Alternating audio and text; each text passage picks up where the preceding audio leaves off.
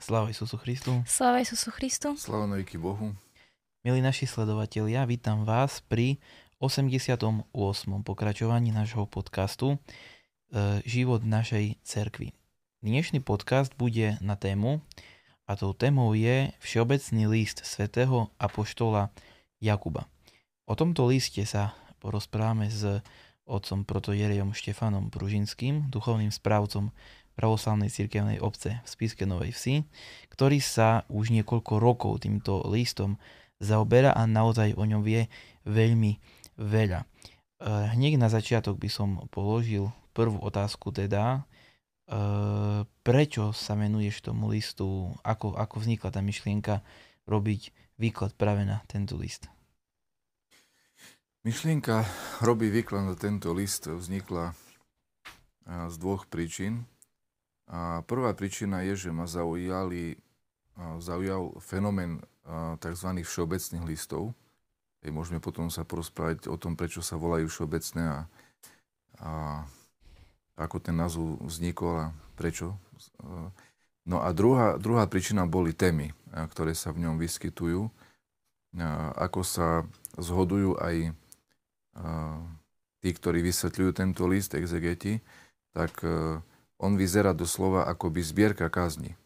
Že je tam veľmi veľa rôznych tém, ktoré zdanlivo niekedy skoro až akoby nesúvisia, ale oni súvisia, alebo v duchovnom živote všetko so všetkým súvisí, ale naozaj je tam, je tam veľké množstvo veľmi podstatných a veľmi zaujímavých tém, čiže nie je to list iba o nejakej jednej, dvoch témach, ale riešia sa tam všelijaké sveté tajiny, riešia sa tam rôzne javy v duchovnom živote, riešia sa tam rôzne historické javy, aké pojmy, veľmi dôležité, ako je viera napríklad, hej, alebo otázka jazyka, otázka pokušení, otázka bohatstva chudoby, otázka choroby, modlitby a, nespočetné množstvo ďalších tém, ktoré sú úplne bytostne jeden z najdôležitejších v, v kresťanskom živote. Uh-huh. A čo všetko teda vieme o poštolovi Jakubovi? Kým bol, ako bol, po, ako bol povolaný, teda aké možno mal iné povolanie popri tom? Uh-huh. To je celá uh, kapitola, o, o tom by sa, uh-huh. alebo celá veda, ale by som to nazval. Uh-huh. Ak súhlasíš, teda išli by sme tak chronologicky. Áno, áno, áno. Takže uh, uh-huh. autor listu Apoštola Jakuba. Uh, bol to jeden zo synov Jozefa, spravodlivého Jozefa, ktorého všetci dobre poznáme, ktorý mal štyroch synov a dve cery. No a jeden z týchto jeho synov sa volal Jakub a on, všetci títo, všetky tieto deti Jozefa, keď, ja, keď Jozef ovdovel, keď jeho žena zomrela, a potom ako 80-ročný starec, keď Jozef bol zasnúbený s Mariou formálne, aby Mariu neukameňovali, pretože nikto nechápal počatie z Ducha Svetého, hej, to bolo pre ľudí nepochopiteľné, tak by ju chápali ako, že má nemanželské dieťa. E, tak tým pádom bolo potrebné ju s niekým zasnúbiť. No a Boh k, tejto službe povolal práve Jozefa, ktorý mal vtedy 80 rokov. No a tento Jozef, ktorý mal tie 6 detí, tých 6 detí z predchádzajúceho manželstva, kde žena zomrela, tak tieto všetky deti, 6, sa stali nevlastnými súrodencami Isusa Krista. A preto ich voláme aj ako bratia hospodinovi, alebo dokonca sestry. No a... Môžeme si ich mena prípadne povedať aj meno manželky? Uh-huh. Takže bol to Jakub, Jozes, nie Jozef, ale. Jozes, mm-hmm. Šimon, Juda a potom dve cery, ale tie cery, neviem, či presne trafím, či si dobre pamätám, malo, malo by to byť e, Salome a Marfa. Ale mm. môžem sa miliť mierne. Tí synovia sú určite, tak ako som hovoril. Mm-hmm. No a veľmi, druhá väčšina z nich e, sa zapísali cirkevnej histórii veľmi hlboko. Apoštol Jakub sa stal prvým jeruzalemským biskupom a apoštol Juda, jeho brat, sa stal dokonca jedným z 12 apoštolov. Šimon, tretí brat, sa stal druhým jeruzalemským biskupom. Akurát o Jozesovi veľmi nič nevieme. No a sestra zase, Salome, podľa niektorých, podľa niektorých teda historikov existuje názor, že je matkou apoštola Jana a Jakuba, iného Jakuba, Zebedeovho. Čiže veľké množstvo apoštolov pochádzalo z tejto rodiny, by sa dalo mm-hmm. povedať. No apoštol Jakub bol jedným z tých bratov, ktorí mali s Isusom Christom najbližší a najvrelejší, najkrajší vzťah. Rásli spolu od malička. A hoci Jakub bol starší fyzicky, ale zároveň... Vieme o koľko od Christa bol starší? Ja neviem presne o koľko. Mm-hmm. Myslím, že sa to nevie ani takto mm-hmm. presne určite. Mm-hmm. No a tento jeho pekný vzťah ku Christovi sa prejavil napríklad tým, že keď e, Maria s Jozefom utekali pred Herodesom do Egypta, a tak uh, Jakub išiel s nimi, aj sa zobrazuje takto na ikonách, a pomáhal im na tejto ťažkej ceste. Mm-hmm. Hej, tam ich e, údajne ochraň, ochránilo v Afrike jedno staré proroctvo, ktoré e, bolo vyrieknuté, že keď uvidíte, že keď niekto uvidí ísť pannu s malým dieťaťom na oslikovi, takže aby jej neubližil. Že to je že to niekto veľmi významný. Je tak, ako tam sa tak e, proste bola taká viera, je to niekto veľmi významný a že im nesmú ublížiť. Uh-huh. No a, a takto a, spolu rastli. A potom, keď a, e, prišla, a, prišla reč medzi súrodencami o tom, že ako sa bude deliť dedictvo, tak ostatní bratia nemali vôľu sa podeliť o Jozefové dedictvo s Isusom Christom, lebo tvrdili, že on je nevlastný. Uh-huh. A jediný apoštol Jakub e, chcel, ale e, aby nejako neukrátil ostatných bratov o podiel na dedictve, tak povedal, že e, Christovi prenecháva polovicu svojho podielu. Ej, že uh-huh. ponechal si len ten svoj a polovičku povedal, že prenechá Christovi, ale Christos to samozrejme nepotreboval, lebo on nevlastnil nič, ani nechcel nič vlastniť nemal kde hlavu skloniť, on ne, nemal skutočne nič, že taká bola Božia vôľa, aby bol nemajetný, hoci je nebo jeho trónom a zem jeho podnožkou, ale no. aj aby ukázal, že nám neprišiel nič vziať, ale všetko darovať, tak uh, nemal nejaký uh, majetok uh, v tomto našom no. zmysle moje tvoje. Hej, hoci Svetý Jan Zlatústy hovorí, že všetko nešťastie na, na tejto zeme guli pochádza zo slov moje a tvoje. Že, že sme si všetko takto podelili a, a teraz je toto je iba moje a toto je iba tvoje a, a tak ďalej. Áno, takže Christos nejako nestal o nejaké dedictva, ale bol to pekný postoj hej, Apoštola Jakuba, na ktorý sa takto ku Christovi pekne zachoval. Všetci bratia, alebo no, nie všetci, a niektorí z tých bratov mali problém s vierou, Zdá sa, že apoštol Juda napríklad e, uveril, musel uveriť skôr, nakoľko sa stal jedným z 12 apoštolov. Niektorým to trvalo dlhšie, niektorí sa píše, že uverili až po vzkriesení.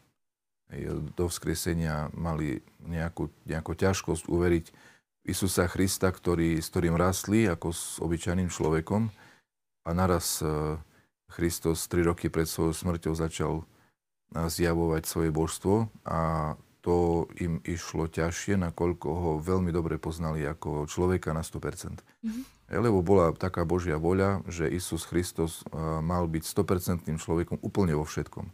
Čiže to bolo aj pochopiteľné. On 30 rokov úplne skrýval všetko božské. Nič nesmelo byť vidno. No a preto je to aj prirodzené, že naraz taký prelom nemohol u nich nastať zo dňa na deň. Hej, že to Ako potom Jakub uveril? Na základe čoho? Skresenia. Skresenie bolo také už, že a, úplne nevyvratiteľné. Hej, mm. a Apoštolovi Jakobovi sa osobitne špeciálne Isus Kristus dokonca zjavil, čím ako keby sa potvrdzuje ich taký z, mimoriadný vzťah medzi nimi. Uh-huh, A spája sa s jeho povolaním nejaký príbeh, nejaká udalosť, alebo tým, že mali tak blízky vzťah, to bolo prirodzené, že teda ho nasledoval a bol jeho učeníkom. Ne, nepoznám nejaký špeciálny príbeh o tom, že akým spôsobom bol uh, povolaný. Uh-huh. Len uh, sa stal jedným zo 70 apoštolov. Uh-huh. Snad je tam taká uh, otázka vzniká, keďže Isus Kristus si 70 apoštolov vyvolil ešte pred skriesením, ako je možné, že apoštol Jakub je jeden z nich, keď on uveril až po skriesení. Ej, tak e, táto dilema sa rieši vlastne e, tým, týmto spôsobom, že e, niektorí zo 70 apoštolov odpadli. Napríklad diakon Nikolaj odpadol a namiesto týchto odpadlíkov potom boli doplňaní noví aby ten okruh 70 zostal zachovaný. A tak sa Apoštol Jakub dostal do toho počtu, hoci aj neskôr. Hm. A môžeš ďalej povedať, vlastne, či by sme mali uzavrieť túto kapitolu životopisu alebo života svätého Jakuba? No, Apoštol eh, Jakub sa stal a, eh, teda prvým jeruzalemským biskupom a, eh, po dostúpenie Svetého Ducha, hej, sa vlastne losovalo a skladali sa ruky na tých jednotlivých apoštolov, posielali sa do sveta, každý do nejakej krajiny, kde Boh Svetým Duchom ukázal, že majú ho poslať.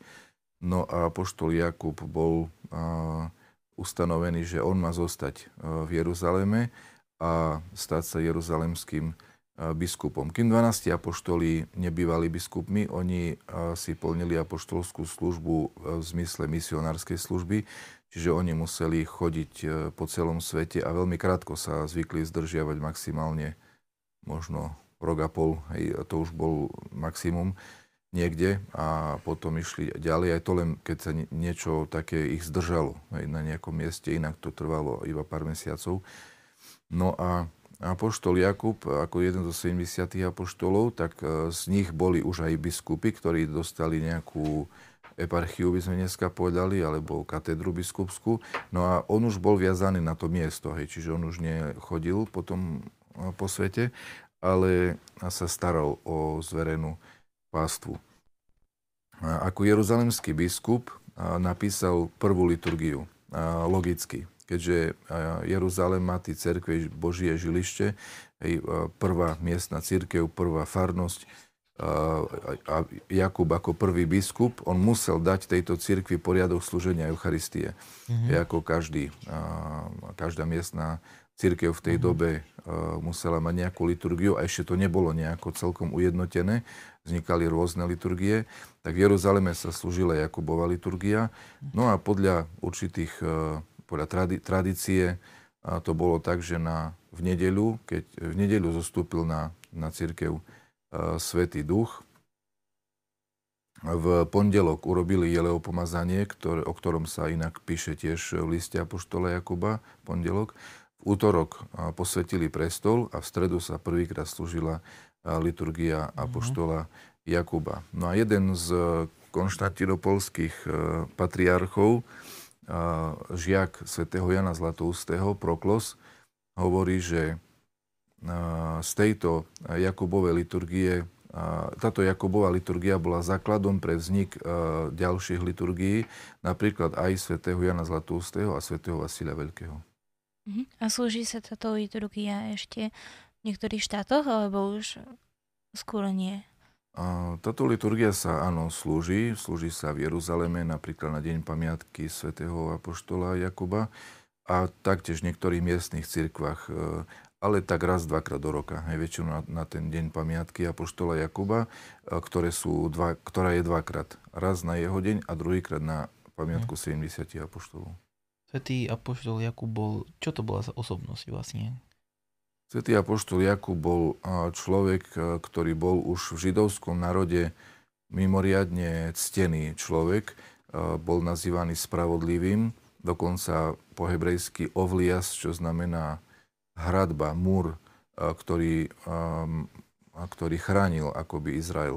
Ľudia verili, že jeho spravodlivosť je ich akoby pokrovom, ktorý ich e, ochraňuje. Už za života tak toho, hej? Už za života.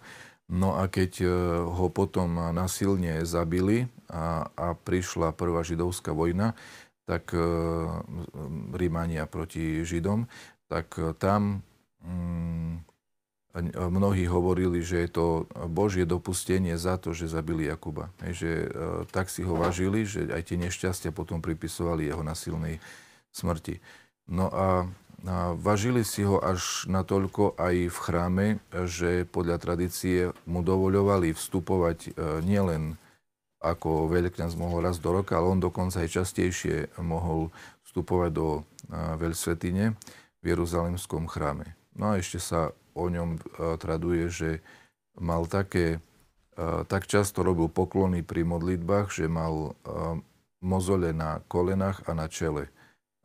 Ešte aj na čele, hej, ako keď poklony robil. A na kolenách, že mal mozole ako ťava. Hej, ťava má zrejme na kolenách také nejaké mozole, takže takto aj o Jakubovi sa tradovalo. No, a, takže taká veľmi vážená osoba. No a smrť nastala tak, že uh, on ako veľká autorita v Izraeli bol osobou, ktorá, ktorú vnímali veľmi citlivo eh, Christovi priatelia aj Christovi nepriatelia.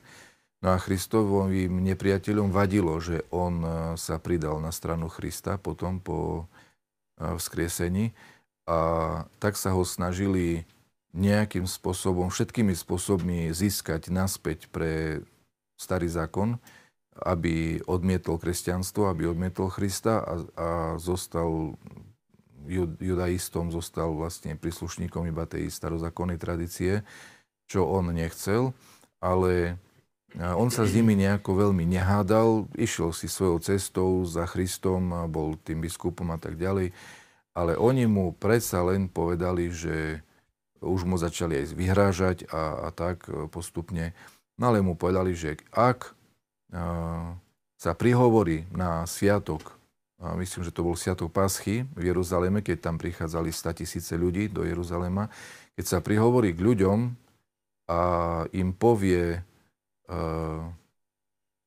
aká je pravda podľa nich, že vlastne proti Christovi, takže ho nechajú na pokoji. A dokonca, že ešte budú si ho vážiť a ctiť a tak ďalej. No a poštol Jakub eh, povedal, že dobre, prihovorím sa, ale nepovedal, čo povie. Uh-huh. Len súhlasil s tým príhovorom. No a v deň sviatku, keď tam bol najviac národa, vyšiel na nastrešie chrámu, začal kázať, eh, predniesol reč eh, v prospech Krista, je o tom, že je on ten Mesiáš, ktorý mal prísť, že on je spasiteľ sveta, Boho človek ktorý sa zniesol na nebo a stal z mŕtvych a tak ďalej. Úplne všetko, podobne ako svätý Štefan rozprával o Christovi. Máme záznam nejaký o tej jeho reči? Celé, celý ten životopis máme hlavne z e, cirkevnej kroniky, z cirkevnej histórie uh, Eusebia Cezarejského. Je tam mm-hmm. je veľa záznamov o ňom, hoci nie všetko, hej, úplne podrobne, existujú aj mm. iné pramene. Či je niekde v plnosti tá reč, to neviem, ale sú také určité útržky hej, z nej.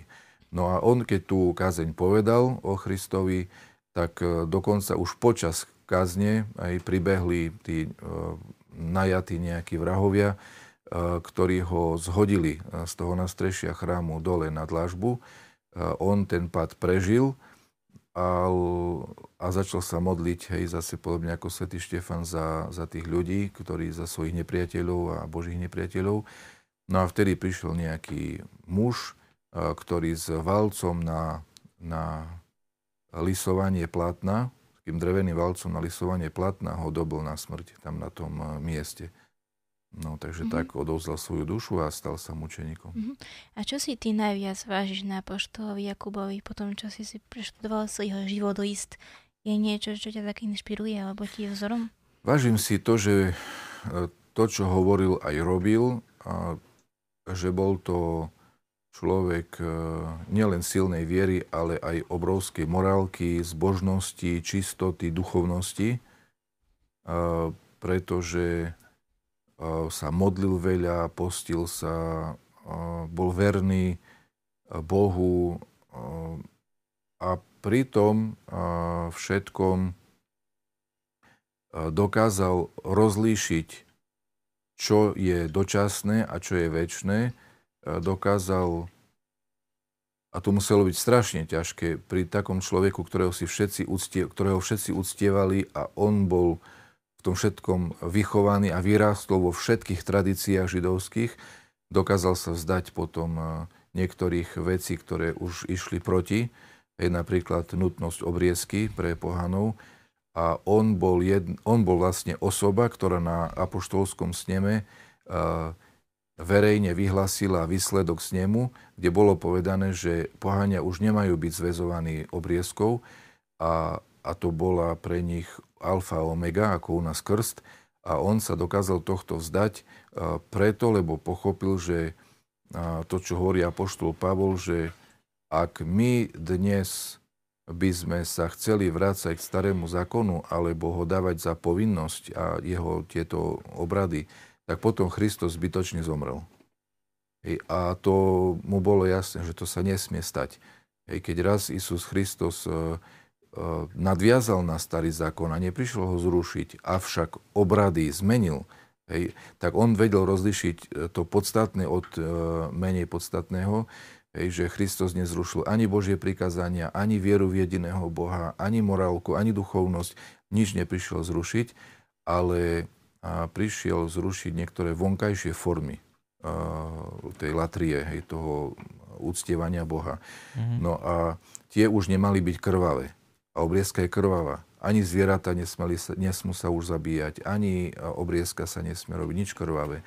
No a on sa s tým potom stotožnil a dokázal, dokázal zaprieť svojím spôsobom všetky svoje telesné spomienky a možno nostalgie a neviem čo všetko za, za svoj, so svojimi tými takými nacionálnymi uh, koreňami a v mene vyšších cieľov, vyšších ideí, ktoré priniesol Isus Kristus a kresťanstvo. Uh-huh. A máš aj nejaký obľúbený vers jeho istu? Tých je veľa. Hej. Úplne naj, najdôležitejší verš, ktorý asi všetci poznajú, je, že viera bez skutkov je mŕtva. A to je veľmi dôležité.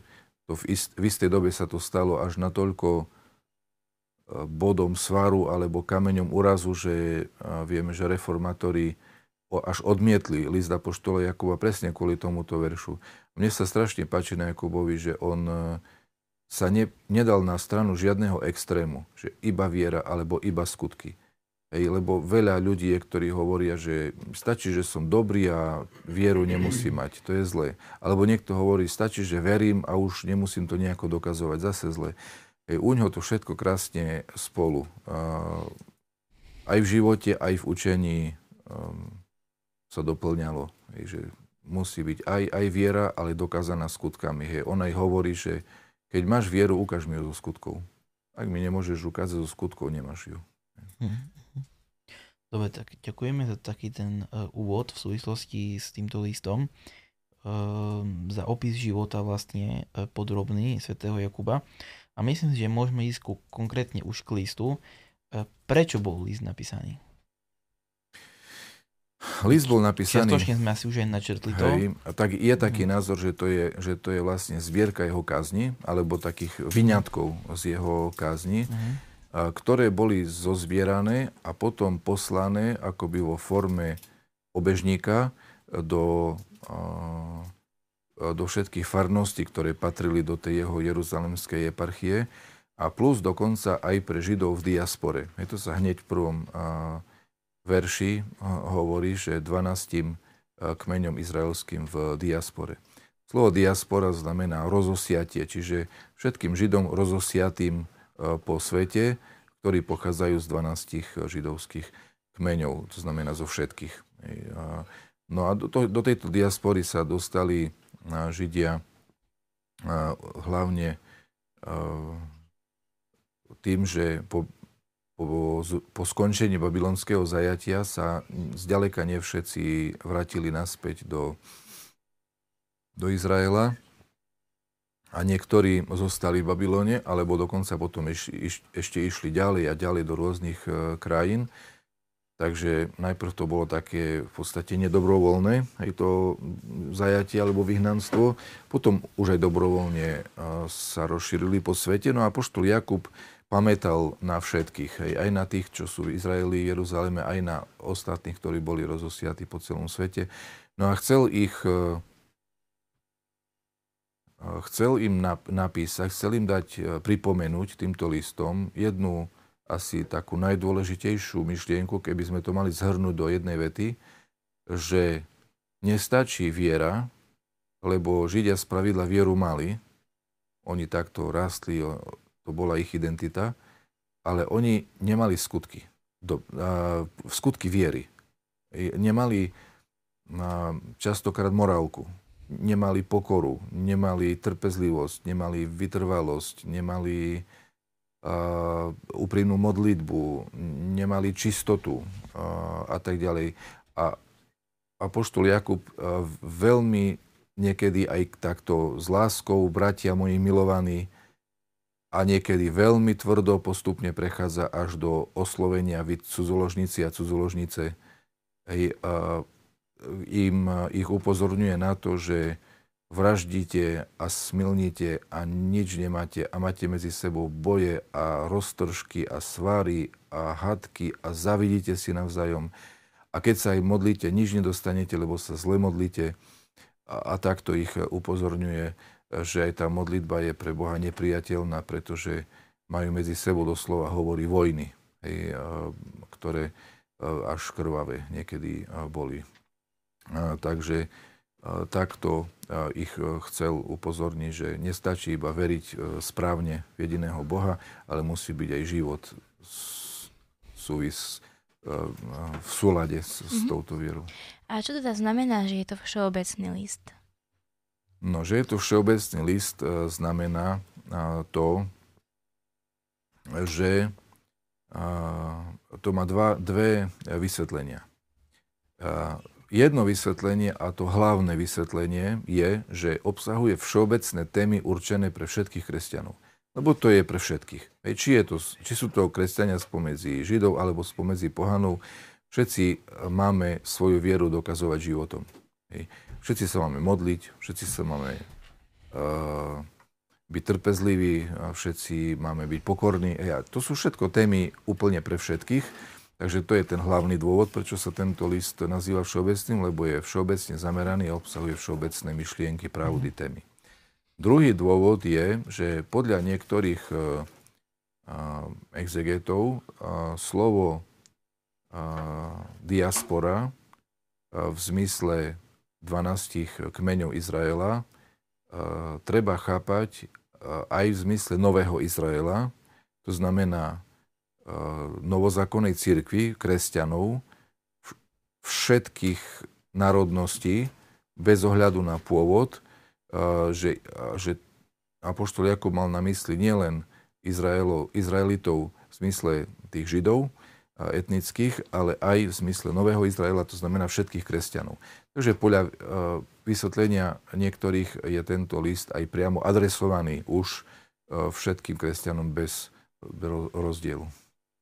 Mm-hmm. Ja by som teraz spojil také dve otázky. Kedy a kde napísal list svätý Apoštol Jakub a v akom jazyku bol napísaný list? Tradične, úplne najtradičnejší datum taký je 59. rok. Hej, že tento list bol napísaný v Jeruzaleme samozrejme. No ale existujú aj trošičku také názory, že to bolo skôr alebo neskôr. Prvý názor je, že to bolo v roku 40 až 51, niekde v tomto období. A to by znamenalo, že je to prvý kresťanský spis. Prvý spis novozákonnej Biblie. Hej, prvý spis Biblie Nového zákona. A pretože pred 40. rokom nebolo napísané nič. Hej, a keď to, tento list by bol napísaný v 40. roku, čo není vylúčené, nakoľko bol to prvý biskup v prvej miestnej cirkvi, a, tak napísal aj prvý list. Hej. Uh, takže to je jeden z takýchto názorov. A druhý názor je, že to nebolo v 59. roku, ale v 60. 61. Tam je len maličký posun, rok a až dva. Niektorí hovoria, že to bolo neskôr. Uh, ja si myslím, že veľmi pravdepodobné je vysvetlenie, že platia obidva tieto teórie, nakoľko s veľkou pravdepodobnosťou existovali dve verzie. Aramejská a grécka. Obe ním napísané? Nie. To je tiež otázka, že, ktorú napísal on. Niektorí hovoria, že on ako starý žid, tak poviem, nemal problém to napísať v aramejskom a že potom to niekto preložil do grečtiny. Ale niektorí hovoria, že veľmi dobre ovládal aj grecký jazyk a nemal problém napísať to aj grecky a že to potom niekto preložil do aramejčiny. Čiže to už sa asi nedozvieme. Dokonca sa nedozvieme ani, ktorá bola prvá. Hej, lebo aj mm-hmm. na to sú rôzne názory, že Prvá, niektorí hovoria, bola grécka, aramejská neskôr, ale opa- a druhý zase opačne. A máme nejaké tieto dve verzie zachované, že aké sú rozdiely medzi nimi? Uh, my v princípe uh, nemáme ani jeden jediný originál z ani jednej knihy z svätého písma, ani starého, ani nového zákona. Uh, všetko sú to opisy, avšak tieto opisy sú veľmi staré, z, už zo začiatku druhého storočia alebo z prelomu prvého a druhého storočia. Čiže hneď druhá kopia uh, už môžu byť zachované aj dodnes, uh, ale nie sú to autografie, nie sú to úplne tie originály. A zrejme, ja si myslím, že nič nie je náhoda, na všetko je Božia voľa, aby sme sa ne, neupínali na nejaké papirusy a na nejaké pergameny, ale aby sme vedeli, že, ako hovoril Bulgakov, že tradícia je svedomie cirkvi. My to musíme poznať zo svedomia. My to musíme e, v cirkvi takto cítiť, takto si to odovzdávať a nespoliať sa na nejaké papiere. Toto bola v podstate tiež jedna otázka, čo som sa chcel opýtať, že uh, ako je to, lebo sú také všelijaké, hlavne tí ľudia, ktorí sa tak zvlášť zaoberajú e, svetým písmom, všelijaké také, taký plač nad tým, že sa na nič nám nezachovalo. Je známy ten list Apoštola Pavla Laodicejským a tak ďalej, hej, že čo to je, či to je ten, niektorý z listov alebo nie a prečo sa určite, že viac napísal a tak ďalej. Častočne si už načrtol, aký je pohľad cirkvi na to, že, že, že, že vlastne niečo máme, niečo nemáme a tak ďalej. Keďže dajme tomu, že list Apoštola Jakuba vznikol v 40. alebo 41. roku, tak e, církev 7 až 8 rokov znamená, že nemala napísané ani písmenko a krásne žila. E, čiže to neznamená, že nemala sväté písmo, ona ho mala, ale mala ho v tradícii, ona ho mala vo svojom svedomí, ona ho mala vo svojom živote. Všetko, všetko to podanie, všet, všetky tie evanelia, všetky tie evaneliové zvesti e, církev si odovzdávala a, a verila v nich a prežívala ich, ale nemala ani čiarku napísanú. A prvé spisy vznikajú až 7-8 e, rokov po Christovom na nebo vstúpení a po zostúpení Svetého Ducha. No a predsa cirkvi nič nechybalo, pretože my nie sme závislí na nejakých papieroch, ani papírusoch. Aj dodnes, e, keď by sme chceli niečo dokázať, a my to nikdy nedokážeme nejakou historickou kritikou, ani literárnym výskumom, ani niečím. Toto sú pomocné vedy. ktoré nám veľa pomáhajú, sú to užitočné veci, veľa vecí si tým potvrdíme, veľa vecí si možno nejakým spôsobom vysvetlíme, ale vždycky je nevyhnutná aj tradícia cirkvi, ktorá je širšia než Sveté písmo. Hej, táto tradícia obsahuje... Sveté písmo a Sveta tradícia sú rovnocenné, sú... Na, nič není z nich väčšie ani menšie, hej, ale Sveta tradícia je širšia. Hej, Sveté písmo je zapísaný kúsok tradície. Sice ten najpodstatnejší, ale predsa len časť. Hej, a Sveta mhm. tradícia obsahuje toho oveľa viacej. A, to znamená, že a, neviem, aká bola otázka presne. E, že vlastne, čo povedať tým, ktorí nejakým spôsobom Aha. sa znepokojujú nad tým, že hej. nemám všetko zachované a tak ano. ďalej, alebo ti originály, hej. Ano. E, cirkvi nič nechyba, tak ako v tých rokoch, keď nemala žiadnu knižku, tak jej nič nechybalo, ani teraz jej nič nechyba. Vždycky sa na tom vieme zhodnúť svojim životom, to znamená, trvá to aj 100 rokov niekedy, kým zaujmeme nejaké stanovisko k niečomu, lebo otázky nikdy nie sú ľahké. Napríklad ikonoborectvo trvalo viac než 100 rokov, kým sa jasne odmietlo v cirkvi aj snemom, aj životom, aj všetkým, lebo isté roky to bolo také, že no kto teraz má pravdu, hej? lebo aj jedni mali svoje argumenty, aj druhí mali svoje argumenty a muselo sa ukázať, že to má pravdu a církev ako celok sa e, postavila na stranu uctievateľov ikon, hej, že je to u nich e, v poriadku a bolo to potom zdôvodnené, hej, svetým Janom Damašským a ďalšími a potom aj na sneme potvrdené. Ale nie snem bol ten rozhodujúci, ani nie Jan Damašský svetý bol rozhodujúci. Rozhodujúci bol postoj, ako sa k tomu církev definitívne postavila vo svojej všeobecnosti hej, vo svojej mhm. tej hlavnej tradícii, vo tom svojom mhm. hlavnom prúde, ako sa k tomu postavila a že to v podstate zavrhla a vylúčila zo svojho vnútra. Mm-hmm. Hej, tak to, to, toto bolo podstatné. No a, a tak, tak je to aj s Svetým písmom, že tie odpisy, z ktorých my dneska vychádzame, sú veľmi starobilé. Církev vždy dbala od začiatku, že museli byť veľmi presné, hoci obsahujú veľmi veľké množstvo rôznych variant textu. Sú to varianty malopodstatné, aj nejaké tam prizvuky, pridýchy, poradie slov, nejaké drobné otienky slov a podobne, ale nikdy to nemá nejaký dogmatický význam, hej, tie odlišnosti v jednotlivých rukopisoch, z ktorých my dneska vychádzame a tak e, sme presvedčení o tom, že e, to, čo sa nachádzalo v origináloch, vieme, aj keď z odpisov, a vieme to z života cirkvi. Mm-hmm. Z toho, čo církev verí, z toho, čo mm-hmm. církev žije. Je tu ešte jedna vážna otázka. Otázka autorstva. Um, myslím si, že je to asi jasné, ale treba sa asi tomu vyjadriť. V, napríklad hlavne s listami Apoštola Pavle existuje mnoho takých všelijakých možno špekulatívnych teórií, či napísal to on, či to on je napísal. Predpokladám, že nejaká taká problematika asi bude aj v súvislosti s listom Apoštola Jakuba. Je naozaj svätý Jakub autorom tohto listu?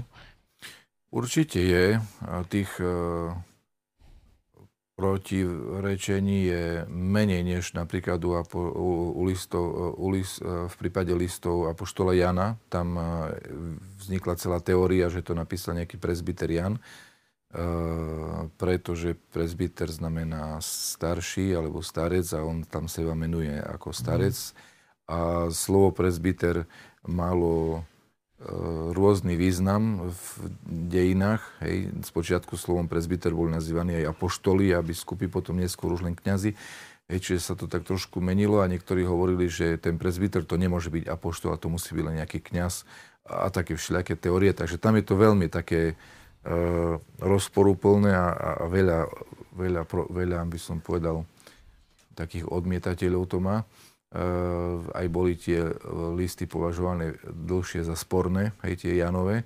U Jakuba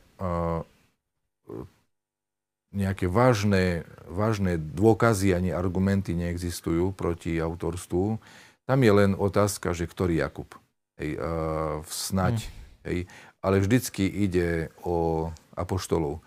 Čiže buď apoštol Jakub, tento jeruzalemský biskup, ktorý bol, veríme, že naozaj autorom, alebo niektorí hovoria, že to bol jeden z 12 apoštolov Jakub Zebedeov. Čiže jeho bratranec? Áno. Janov brat. Áno, čiže... Mhm. áno. Alebo e, Jakub Alfeov dokonca. Hej. E, pretože istý čas v západnej cirkvi e, nerozlišovali troch Jakubov, ale iba dvoch. Hej, a tohto apoštola uh, jeruzalemského biskupa považovali, že je to Alfejov alebo Zebedejov, alebo takto mali uh, nejako z troch, tri osoby zlučené do, do dvoch osôb. Mhm. Mne ešte napadá pri pohľade na ikonu svätého apoštola Jakuba, že má vlastne v rukách drží uh, veľkú knihu a vlastne mi napadlo, že väčšinou, keď napísali svety nejaké listy, tak mali skôr taký mhm. zvítok v ruke. A on má práve veľkú knihu, kvôli čomu to je? Pretože bol biskup, hej, na tej ikone vidno, mm. že je biskup a jeho prvorada úloha bola hlásať evanelium, hej, čiže predpokladám, že táto kniha je myslená ako evanelium mm. Christovo, mhm. ktoré on hlásal a list je len jedno krátke vysvetlenie na evanelium. Mm-hmm. Hej, listy sú v podstate vysvetlením na evanelium, nie je to nič, e, e, čím by evanílium bolo nejako nahradzané alebo niečo podobné. To sú také skôr výklady. Takže tu je toto hlavné teraz v ruke. Uh-huh. A v súvislosti s tým ešte napadá, či už v tom čase mali kresťania nejakú zbierku tých listov, ako máme dnes Evangelium alebo Bibliu alebo niečo také, alebo v rôznych geografických oblastiach mali nejaký jeden kúsok niečoho. Apoštol Pavol píše, že ten list, ktorý som vám poslal, dajte iným a ten, čo majú iní, si prečítajte zase vy v zhromaždení. Takže tá zbierka vznikala postupne. Spočiatku zdá sa, že mali jeden list, každá tá miestna církev, potom si ich vymieniali a prepisovali, tak už mali dva, potom tri a tak postupne. A trvalo to nejakých až do 4. 5. storočia, kým sa to ustalilo a kým vznikol definitívne už tak navždy e, spečatený kanon knih Nového zákona, hej, kde máme tých 27 knih, a tak sa to tvorilo postupne. V apoštolskej dobe e, mali rôzne zopár knih každá miestna církev. Mhm. Keď rozprávame o ikone, máme tu podobizeň svätého Jakuba, Zachovali sa nám nejaký opis jeho fyzickej tváre, postavy, proste nejak tak, takto? Okrem tých mozoľov neviem e, viac. Mm-hmm. Viem to, že ešte ako, ako starozákonný človek e, údajne nosil na to, čo nosia Židia, takú akoby kovovú platničku na čele. A mm-hmm. na nej zvyknú mať, bude to krabička alebo platnička, na nej majú v tej krabičke buď úrivky zo svätého písma, alebo na tej platničke nejako vyrité. A to mm. nosili v starom zákone uh, hlavne kňazi, a, alebo aj niektorí ďalší ľudia. Takže že vraj aj, aj on toto nosil. Ale už ako biskup, um, predpokladám, že asi už nie potom. Mm-hmm. A nevieme aj nejakú, aký mal zrásť, bol vysoký, nízky a tak ďalej. Neviem, ne, nevieme o ňom. Mm-hmm. Dobre, tak eh, keď Anička nemá už žiadne otázky k tomu úplnému úvodu, tak eh, na samotný. by sme mohli prejsť list. pomaličky na samotný list. Eh, v podstate k prvému veršu sme už sa čiastočne aj dostali v súvislosti s tou diasporou a tými, tými 12 kmeňmi, ale predsa asi, asi, asi ešte určite k tomu niečo môj povedať, tak ten prvý verš znie Jakub, služobník Boha a hospodina Isusa Krista, pozdravuje 12 kmeňov v diaspore. Čo vieme povedať o tomto verši? Uh-huh. Sú tam ešte dva také dôležité momenty na služobník hospodina. Toto slovo služobník, to znamená cirkevnoslovanský rab, sluha, niektorí ako keby až mu zazlievajú, že prečo keď sám píše o kresťanstve ako o zákone slobody, zrazu hovorí o rabstve, akoby o uh-huh. sluhovi a povedzme, že otrokovi Božom keď vieme, že aj Kristus hovorí, nechcem, aby ste boli otroci, ktorí nevedia, čo robí ich e, hospodin, e, tak vysvetľuje sa to tak, že Boh nám síce dal tú česť, že sme Božie deti a dokonca Boží priatelia, ale to Boh nám túto česť dal. ale my by sme stále mali s pokorou, skromne vyznavať, že sme Boží služobníci a pri tom, ako hodnotíme sami seba, nestrieľať príliš vysoko. Čiže aj on takto radšej použil taký veľmi skromný termín. A čo je úplne podstatné, ako to svätí otcovia vysvetľujú, že je niečo úplne iné byť otrokom človeka, otrokom ľudí a byť služobníkom Boha. byť otrokom ľudí, to Apoštol Pavol hovorí, že ak môžete, tak buďte slobodní a nebuďte otrokmi ľudí, lebo ste boli draho vykúpení. Čiže nestávajte sa naspäť otrokmi ľudí. A ak môžete aj tí, čo boli ako otroci, sa oslobodiť, tak sa takto využite a buďte slobodní. To je, čo sa týka vo vzťahu k ľuďom. Tam treba robiť všetko preto, aby sme jedným druhým neboli otrokmi. Mm-hmm. Ale vo vzťahu k Bohu, svätí otcovia hovoria, to je česť. Je to niečo celkom iné. Lebo keď my budeme niekomu otrokom z ľudí, tak on nám bude vládnuť. On nás bude manipulovať, on nás bude vlastniť a bude s nami robiť, čo chce. Ale Boh nás nikdy nebude ani na silu e, do ničoho nutiť, ani ponižovať nás nebude, ani nič podobné, ale e, byť u Boha otrokom alebo služobníkom je naopak podsta. Uh-huh.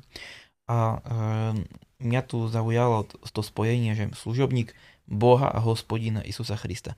Chcel tým niečo zdôrazniť, svätý Jakub, že uh, Isus Kristus je ozajstným Bohom, lebo uh, to bol veľký problém, hej, vlastne v vtedajšom Izraeli. Myslel tým toto? Na to je veľa výkladov, hej, niektorí hneď povedia, že Boha mal na mysli otca a syna, hej, mm-hmm. ako keby, že mal, tam spomína i jedného, i druhého. Zase iní samozrejme hovoria, že uh, mal na mysli toho istého Isusa Krista, ktorý je aj Bohom, aj, aj hospodinom. My s tým máme nejaký problém, pretože jedno i druhé je pravda. Hej, pre nás e, Isus Kristus je Boh, tak ako Boh Otec. Hej, takže e, či to mm. tak vysvetlíme, alebo tak stále, stále veríme v božstvo mm. Isusa Krista. No a tam ešte je tam potom ten pozdrav Radovatisia, hej, v preklade, tak ten pozdrav je starý kresťanský pozdrav, ktorý vyjadruje želanie kresťanskej, želanie duchovnej Božej radosti, ktorú tomu pozdravovanému prajeme hej, pri tom pozdrave. Aj v grečtine takto znie? Uh, tak uh, v grečtine Lebo v cíkenej slovančine to je práve to, hej, radovatý si, ale aj starý. A ešte jedna podotázka k tomu. Kerin, hej, ako hm. áno, radovatý si. A toto bol všeobecný pozdrav, alebo nejaký pozdrav zvyklý medzi kresťanmi? bol to pozdrav zvyklý medzi kresťanmi aj medzi Židmi. Hej, uh-huh. raduj sa, hej, blahodatná ja, uh-huh. chere. Takže tam to bolo používané v starom zákone. Uh-huh. A tak to prešlo plynule do nového, kde tomu bol daný ešte hlbší význam. Uh-huh. Ďalej by sme sa teda od pozdravu posunuli ďalej.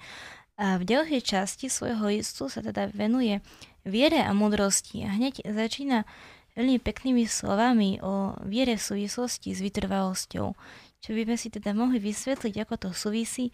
A teda píše sa tu, bratia moji, pokladajte to za radosť, keď prídu na vás rozličné skúšky, veď viete, že ak sa vaša viera osvedčí, vedie to k vytrvalosti. Uh-huh. Ako tomu to chápať?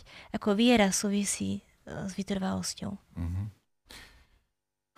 Uh, tie skúšky, ktoré on tam uh, spomína, tak e, e, treba chápať e, v takom zmysle, keď to veľmi, veľmi zjednoduším, tak hlavne svätý Maxim, vyznavač, sa zaoberal otázkou, že aké všelijaké druhy pokušenia existujú.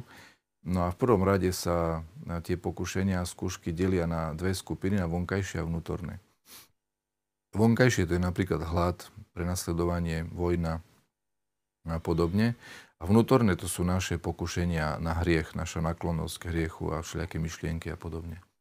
A tu nám má Apoštol Jakub na mysli vonkajšie samozrejme. Určite nekázal kresťanom, radujte sa, keď máte pokušenie ukradnúť dačo, hej. Mm. To by ne, nemohlo byť.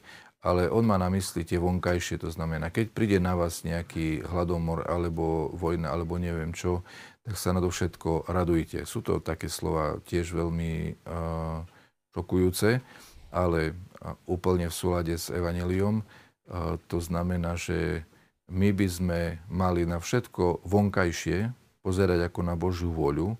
Všetko, čo sa okolo nás deje, okolo, nie v nás, ale okolo nás, je to najlepšie pre naše spasenie. Boh, keď to dovolil, tak to je dobre pre nás.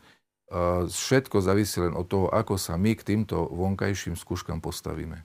No a poštol Jakub nabadá, aby sme nereptali, aby sme nezúfali, ale aby sme sa k tomu postavili s vierou a s radosťou, pretože ak bude naša viera neochvejná, ak nás tie skúšky nezlomia a neprestaneme v Bohu, Bohu veriť, ale a ne, nebudeme teraz urazení ani sklamaní, ale budeme ďalej Bohu dôverovať, že sa o nás stará, tak to spôsobí, že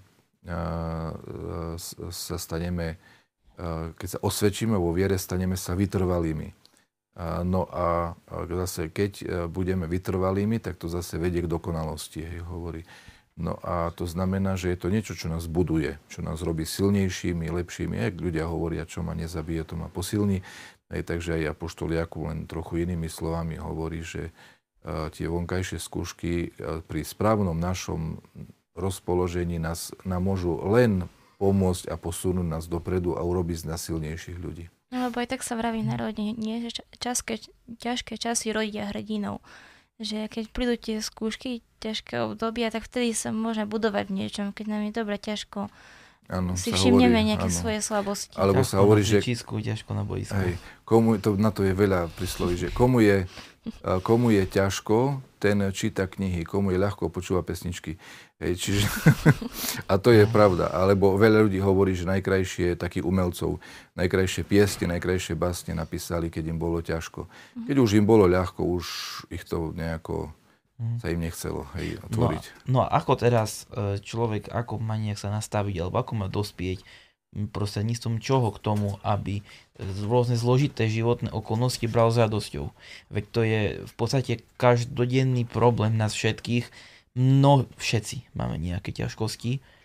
Asi málo kto to bereme naozaj s radosťou a s tou vierou, e, chápajúc to, že proste je to, je to, nám to môže pomôcť v spase. Tí otcovia hovoria, že na konci života budeme ďakovať za všetky ťažké dni, nie za ľahké. Ľahké to je skôr častokrát e, sprevádza úpadok a to bude skôr na hambu nám ale ťažké dni nás posunú niekedy za dva dní toľko, ako za pri ľahkej sa 20 rokov neurobíme. Ja sa spravedlním, ale mňa teraz napadol veľmi ano. môj obľúbený verš z liturgie osvieštených darov. Si už slezami radosti upožnúť. Áno, prekrásny, hej. Hej, práve asi v tejto, ano, určite v tejto ano, súvislosti. Ano, hej. No čiže v prvom rade treba tomu správne chápať, ako to je. Jednoducho, že Boh, keď na nás to dopustil, tak vie, čo robí. Aj, a ako niekedy sa tak ľudovo hovorí, že Boh má všetko pod kontrolou, kľudne chod spať. Hej, že ne, nejako sa nestresovať, nestarostiť, aj keď vidíme, že sa všetko nejako mraky zhustujú nad nami, hej, sa toho netreba zľaknúť, ale treba neustále Bohu dôverovať. No a nakoniec veľmi dôležitú myšlienku svätí Otcovia hovoria, že Naučme sa za všetko Bohu ďakovať. Čiže čokoľvek príde, vynáda nám niekto, ja neviem, narobí nám nejaké starosti, nepríjemnosti, urazí nás, problémy máme nejaké, treba sa prinútiť hovoriť sláva Tebi Bože za to, že sa mi to stalo. Ďakujem Ti Bože, že ma ten človek vynádal mi teraz. Hej. A aj keď vôbec nemáme na to chuť, sa k tomu prinútiť a postupne si na to duša zvykne, srdce sa si na to navykne a e, zrazu, e, ak sa tak my posnažíme, tak nám e, Boh vtedy môže podarovať ten pocit radosti z pokušenia a zo skúšky, pretože to je vec, ktorá len tak sama z nás nevznikne. To je niečo, čo prevyšuje bežnú ľudskú prirodzenosť, radovať sa z hladu, to nie je ľudsky prirodzené. A, a to už je niečo, niečo vyššie, niečo duchovné, niečo božské. A to, to môže byť len, že nám to Boh podaruje. Je to my nevyrobíme v sebe. Ale cesta k tomu vedie, že, že ďakovať. Oslavovať Boha a ďakovať e, slovami aspoň a, a pokúsiť sa aj, aj ako úprimne to myslieť. A, a príde potom aj ten Boží dar, že naozaj e, spontánna radosť e, z pokušení. Prvý krok je asi taký, že, že tomu uveriť nie? a potom nejako sa o to snažiť, ale najprv musí človek to prijať, že nie, oj, som Mariny, hej, ale áno, áno, že áno. nezmysly hovoríš, ale nejako to prijať, že fakt to takto je. Povedal si radovať sa slovami a ako sa radovať skutkom? Uh, nerozumiem otázke. Že uh, aspoň slovami, teda pardon, radovať, ďakovať. Uh, povedal si, že ďakovať aspoň slovami a ako ďakovať tak nejak úplne, že celý sa do toho zapojiť. No preto aspoň slovami, lebo uh, väčšina z nás asi, asi to nebude cítiť ako radosť, keď, uh, keď máš problémy. A to je, je vôbec normálne? Akože keď máš problémy, pociťovať radosť. Hej, uh-huh. ale v zmysle duchovnom. Čiže v zmysle ľudskom je to, je to akoby až neprirodzené, ale život v Bohu nás dvíha vyššie od týchto prírodných zákonov. To, čo je v prírode neprirodzené, u Boha môže byť prirodzené. Takže preto najprv slovami, keďže my sme veľakrát malo duchovní alebo neduchovní ľudia, a nedokážeme sa radovať z toho, z čoho by sme sa mali radovať, ale keď to aspoň slovami povieme tu vďaku Bohu, tak e, postupne prídu, príde aj, aj to, aby sme to takto cítili a aby sme to takto prežívali ako radosť. Uh-huh, uh-huh. Mňa ešte jedna otázka v súvislosti s týmto veršom napadla. Um, rozprávali sme práve o tom, hej, že proste Boh má všetko pod kontrolou, aby sme príliš sa nestarostili mm, zaznamenávam poslednú dobu, posledný možno rok, dva, tri, takú zvýšenú obavu ľudí o všelijaké také mm, udalosti konca sveta a podobných záležitostí. E, vieme, že proste žijeme poslednú dobu, hej, proste o tom hovorí aj svätý Jan, ale ako je to s tými všelijakými apokalyptickými e, myšlienkami, citátmi, filmami, e, predstavami eh, a tak ďalej. Ako, ako s tým, lebo veľa ľudí to dosť prežíva a by som povedal, že dosť tak rieši. Ľudia považujú za problém to, čo problém takmer vôbec nie je. Myslím si, že väčšina ľudí na Slovensku a tak e, nemá reálne problémy. Takmer nikto nezomiera od hladu na Slovensku. A, a s Božou pomocou si som presvedčený o tom, že ak by pýtal Boha o pomoc a tak ďalej, že sa dá všetká situácia poriešiť a zvládnuť a prežiť. A to, čo je apokalyptické v našej dobe, je niečo celkom iné a to je, že sa takmer úplne vytráca čistota duše a tela, že sa vytráca akákoľvek e, morálka, už nehovoriac o duchovnosti, že namiesto aspoň prirodzených vecí sa propagujú veci protiprirodzené a veci, ktoré môžu nám dokaličiť ľudí úplne. A že, nie, že je málo lásky, čo sa prejavuje v tom, že 40% detí sa rodí mimo manželstva napríklad. A, a to znamená, že ľudia, ktorí ich splodili, tých málo čo vôbec splodia, ich ešte aj splodili bez toho, aby im vytvorili, aby na seba zobrali nejaké predsavzatie trvalého spoločenstva, rodiny a domova pre tie deti, aby im vytvorili niečo naozaj po každej stránke stabilné. A k tomu je treba to aj deklarovať, je treba to aj, aj vyznať, aj povedať, že áno, chceme byť spolu do smrti a navždy. Hej, to, to nie sú papiere, jak sa hovorí, na čo mi papiere, to nikto o papieroch nerozpráva. A to je, to je svedectvo, to je, to je, to je zámer, to je úmysel, to je, to je idea, to je cieľ.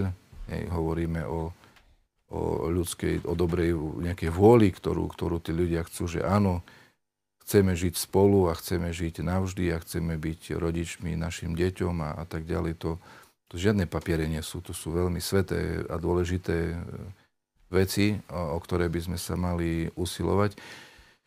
No a to, že sa ľudia rozchádzajú a rozvádzajú a všetko možné, zase svedčí o tom, že lásky nie. A toto sú veci. Aj Kristus hovoril, to, že sú vojny a počujete o vojnách a nepokojoch, toto nie je koniec. Aj Kristus hovoril. A koniec je, keď ochladne láska.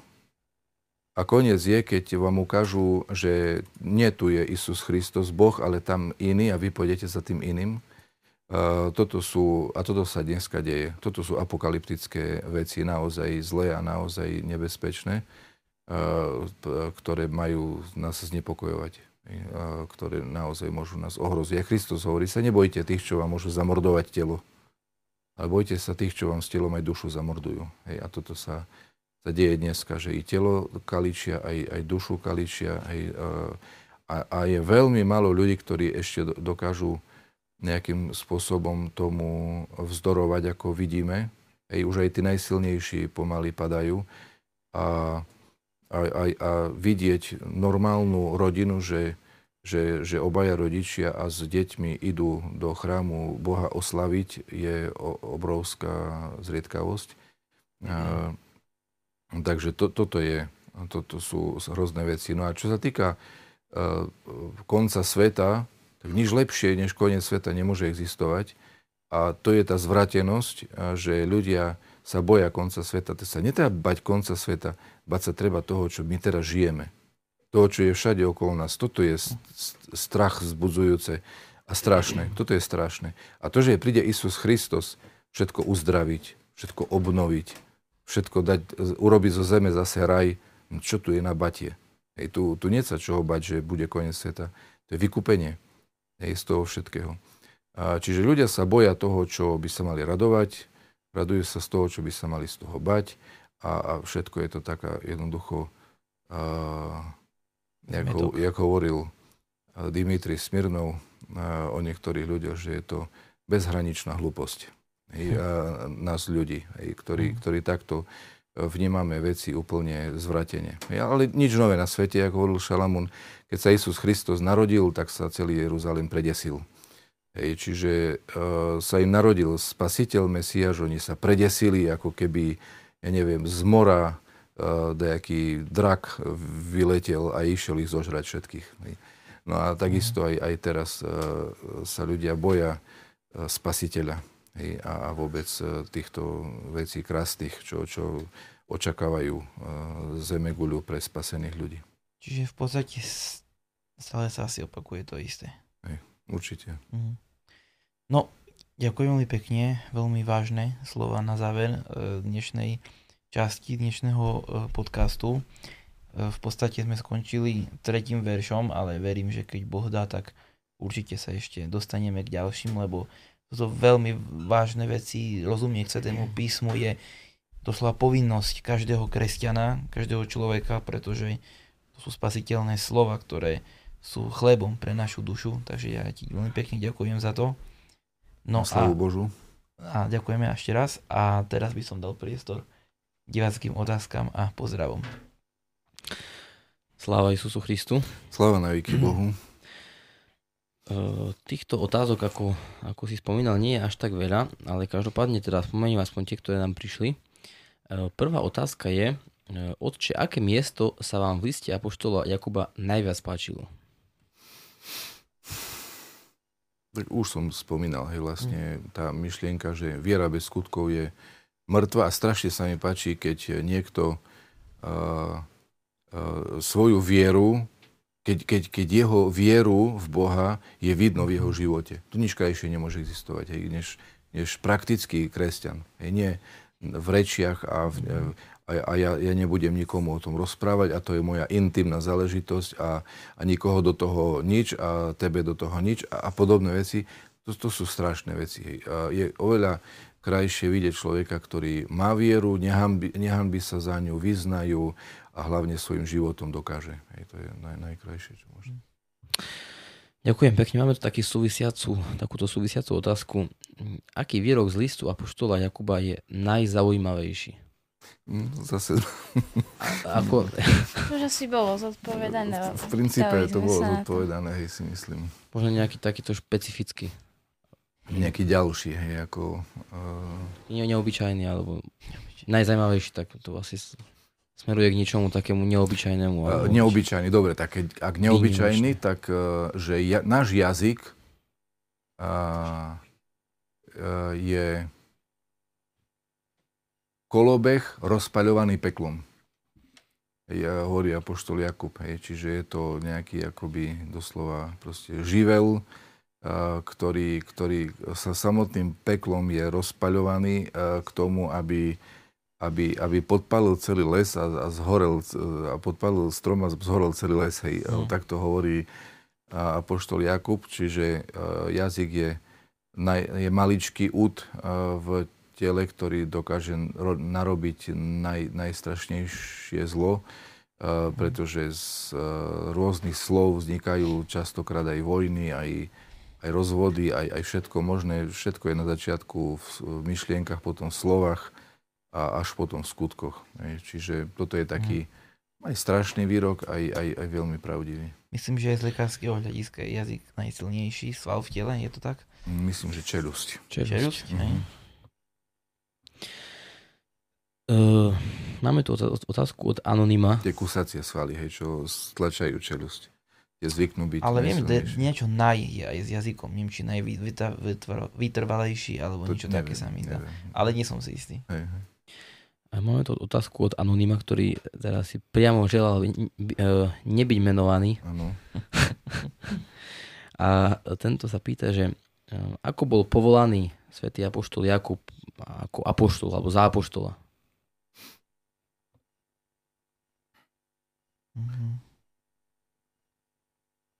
Uh, už sme v podstate o tom hovorili.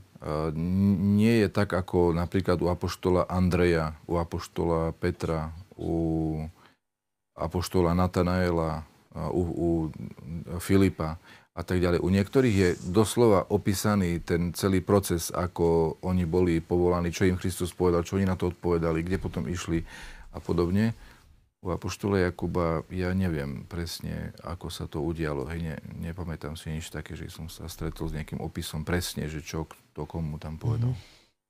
Jednoducho uh, uveril po vzkriesení uh, Christovom uh, v to, že Kristus je Boh a Kristus sa mu po vzkriesení osobne zjavil. Myslím si, že toto by mohlo byť takým povolaním naozaj osobným, že uh, tým ho vlastne už priznal za jedného z najveriacejších ľudí a najbližších k sebe, lebo po skresení sa zjavoval naozaj uh, veriacim a najbližším ľuďom. Hej, najprv Bohorodičke, potom 12 apoštolom, 70 apoštolom a viac ako 500 bratom. Hej, to boli naozaj takéto gro cirkvi hej, vtedy. Poznáme ešte tzv. to protoevangelium Jakubovo. Je to, je to ako keby pripisované teda tomuto Jakubovi alebo inému a nie je tam niečo o jeho povolaní alebo o ňom samotnom. Uh, toto evanelium nenapísal apoštol Jakub, nemá s ním nič spoločné. Mhm, dobre. Uh, Využíva možno len mena Jakubovho. Hej, ako apokryfoch Mhm. to zvyčajne bývalo. ale tohto Jakuba ako keby meno využíva.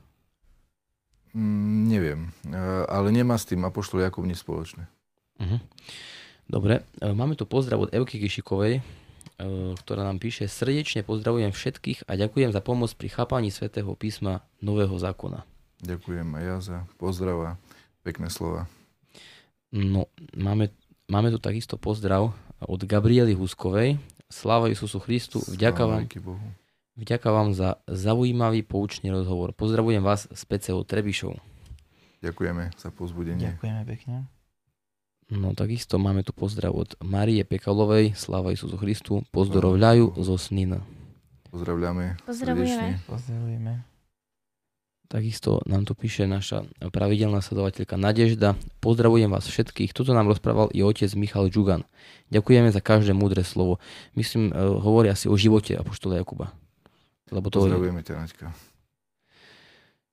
No, takisto máme tu pozdrav pre otca Števa od uh, Valíky, myslím, sa volá táto naša sledovateľka.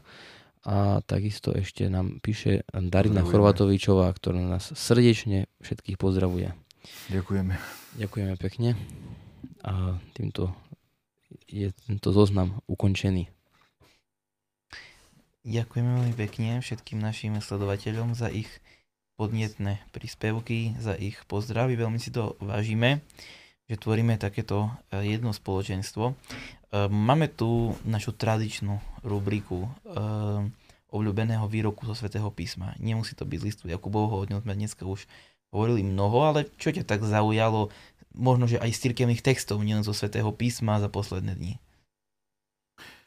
Uh, za posledné dni, keďže sme uh, teraz mali siatok blahoištenia uh, dneska, takže ma zaujalo, zaujala taká myšlienka, skôr svetovcovská, že keď Boh povedal anielom, že sa vteli, že sa stane človekom a že to bude cez pannu, cez Bohorodičku, cez Mariu. A to hovoril ešte pred všetkým, ešte pred stvorením sveta, aj keď hovoril anielom, že, že takto chce stvoriť ľudí a že sa stať jedným z nich a tak ďalej, že vtedy Satan pozavi, pozavidel, lebo on ako keby možno si myslel, že no tak my sme to tí najväčší. Prečo, prečo Boh sa nestane anielom? Mm-hmm. Hej? Ale, ale zrazu nejakých ľudí ide tvoriť a stane sa jedným z nich a že, že vtedy Satan pozavidel uh, ľuďom, uh, spíšnel, prestal ako keby veriť Bohu, odpadol od Neho, odvtedy už ním nechcel nič mať, chcel byť na miesto Neho, sedieť na Jeho tróne a vtedy bol vyhnaný potom uh, z neba, je ako mm-hmm. Satan. Že tá myšlienka, že, že že zostupí proste Svetý Duch na, na Mariu a že ona počne a, a porodí Božieho syna, bola, bola tou chvíľou, kedy Satan sa, sa, padol a sa, sa stal Satanom, že to nemohol prežiť. Tak, taká zvláštna myšlienka, to som nikdy ešte ne, nepočul. Uh-huh, Hej, že, že to je niečo, čo Satan najviac zo všetkého nemohol prežiť. To znamená, uh-huh. že to svedčí o, o že to, to, to je najpodstatnejšie, čo sa stalo v dejinách ľudstva. Mm-hmm. Prečo, prečo sme vlastne my ľudia boli stvorení? My ľudia sme boli stvorení na to, aby Boh uh, sa stal jedným z nás, aby sme boli my v ňom a on v nás. To je mhm. cieľ, zmysel nášho života, našej existencie, nášho stvorenia. Uh, že Boh príde medzi nás. Čo sa stalo pri blahovištení. Mm-hmm. Takže to, toto ma tak zaujalo najviac. Dobre, ďakujem veľmi pekne. Ďakujem ešte raz ti za uh, veľmi plodnú diskusiu, veľmi zaujímavé fakty, dôležité uh, z listu svätého Jakuba. Ďakujem aj Aničke, spolumoderátorke, no, za pomoc. Ďakujem aj našim technikom. No a chcel by som uh, nám všetkým ešte uh, povedať o dôležitých udalostiach, ktoré nás čakajú uh, v najbližšom čase. Zajtra je Lazarova sobota. Budeme čítať známe Lazarovo evanielium, kde Isus e, Christos skriesil uh, svätého Lazara a ukázal svoju moc ako, ako Boh. Uh, potom budeme Isusa Krista sprevádzať do Jeruzalema, kedy pokorne na osliadku príde, aby nám ukázal v podstate najdôležitejšiu cnosť, alebo jednu z najdôležitejších christianských cností, ktorá je veľmi podstatná, to je pokora. Príde do Jeruzalema, aby za nás trpel. A tieto všetky utrpenia, ktoré za nás e, Hospod Boh Isus Kristus prežil, budeme prežívať počas celého budúceho týždňa. A daj Bože, aby sme sa dožili aj nedele Páschy a videli aj jeho vzkriesenie a boli, boli pri tom. Tak nech Boh nám všetkým pomáha. Ďakujem ešte raz všetkým. No a prajem nám všetkým veľa síl do toho posledného boja e, so samým sebou, aby sme e, s Božou pomocou, s pokaním e, očistení pristúpili ku e, Dňu Páschy. Takže pekný večer všetkým. Pekný večer. Pekný večer. Napodobne želám aj ja všetkým pekný večer. Ďakujeme.